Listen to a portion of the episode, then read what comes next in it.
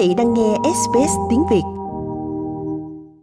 Nga cảnh cáo Lithuania về hậu quả nghiêm trọng sau khi nước này nghiêm cấm việc chuyển vận một số hàng hóa bằng xe lửa đến lãnh thổ Kaliningrad của Nga. Viên chức cao cấp về an ninh là ông Nikolai Patrushev nói rằng hành động này vi phạm các hiệp ước ký kết và Nga khẳng định việc đáp trả trước việc mà ông gọi là hành động thù nghịch của Lithuania. Thí dụ này cho thấy, quý vị không thể tin cậy các tuyên bố bằng miệng hay bằng văn bản của Tây Phương. Nga chắc chắn sẽ đáp trả với hành động thù nghịch này và các biện pháp thích hợp sẽ được thảo luận giữa các cơ quan để thực hiện trong tương lai gần. Hậu quả sẽ rất nghiêm trọng và rất tiêu cực đối với người dân Lithuania. Trong đó, Thủ tướng Lithuania bà Ingrida Simonis nói rằng nước này chỉ áp dụng các chế tài của Liên Âu vốn được các nước hội viên EU đồng ý. Được biết, Bộ Ngoại giao Nga đã triệu tập đại sứ EU đến Moscow là ông Marcus Enderer để chính thức phản kháng. Ông này thúc giục Nga hãy tự chế, không có hành động hay lời lẽ nào leo thang trước tình hình này. Tại đây tôi có cơ hội để nói rõ về lập trường của Liên Âu, rằng không có những chuyện như cấm vận chuyển, không có những chuyện như phong tỏa. Tôi lập lại với phía Nga rằng nên bình tĩnh và không nên leo thang. Việc này diễn ra khi Tổng thống Ukraine Volodymyr Zelensky cho biết tình hình chiến trường tại khu vực Luhansk ở phía đông vẫn còn nhiều thách thức trong lúc Nga nỗ lực nhằm đẩy lui quân đội Ukraine ra khỏi các khu vực then chốt. Tình hình ở tuyến đầu không có gì thay đổi đáng kể.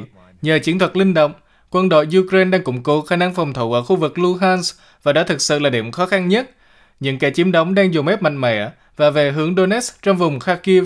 Các cuộc pháo kích ác liệt và thô bạo của Nga sẽ không mang lại lợi ích gì cho họ. Nhưng quân đội Nga thì không có lý do gì mà chẳng làm, dù việc này chỉ tiếp tục phá hủy, tiếp tục giết chết. Điều này dường như cho thấy Nga không đứng yên.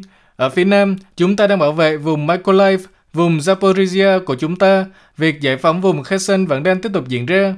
Trong đó Nga đã chiếm được một số khu định cư gần các thành phố Lysychan và Severodonetsk trong vùng Luhansk, theo người đứng đầu khu vực và Bộ Tổng tham mưu Ukraine cho biết. Ông Lysen Sergei Gadai xác nhận Nga đã chiếm được khu định cư Toskivka ở phía nam Severodonetsk. Trong đó, ông Dmitry Muratov, người đồng đoạt giải Nobel Hòa bình năm 2021 và là biên tập viên của một trong những tờ báo độc lập lớn cuối cùng ở Nga, đã bán đấu giá huy chương Nobel của mình hôm thứ Hai, ngày 20 tháng 6 giờ địa phương, với mức kỷ lục 149 triệu đô la Úc hay 103,5 triệu Mỹ Kim. Ông giải thích.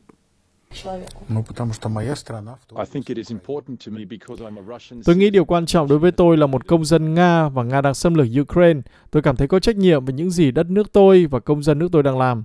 Tôi chắc chắn rất nhiều người Nga cũng giống như chúng tôi muốn làm một việc gì đó và chúng tôi hiện tìm cách làm một số chuyện.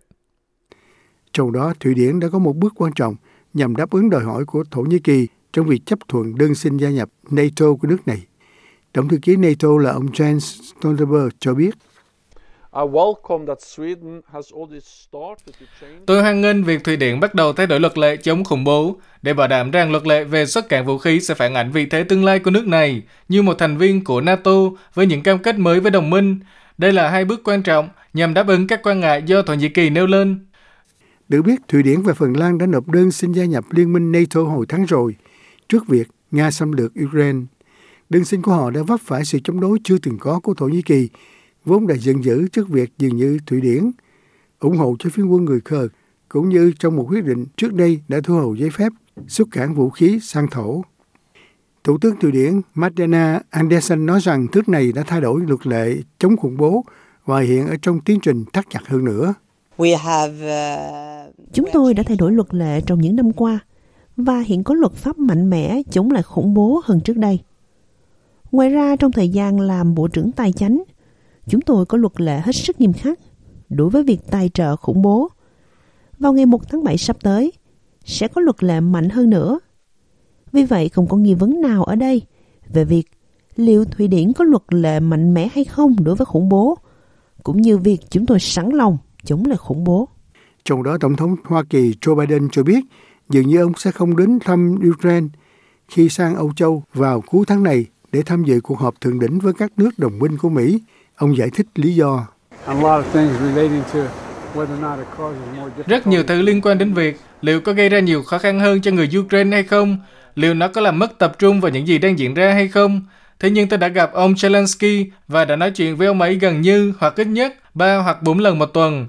Tôi sẽ đến Đức hơn là đến Tây Ban Nha, đến Israel, rồi Ả Rập Xê Út cho một cuộc họp lớn hơn với cộng đồng ở đó. Sau đó tôi sẽ có thể bay trực tiếp về nhà. Ông Biden tin rằng Ukraine có nhiều triển vọng trở thành thành viên của Liên minh Âu Châu. Các nhà lãnh đạo EU ở Brussels dự kiến sẽ ký tên theo khuyến nghị của Ủy ban Âu Châu.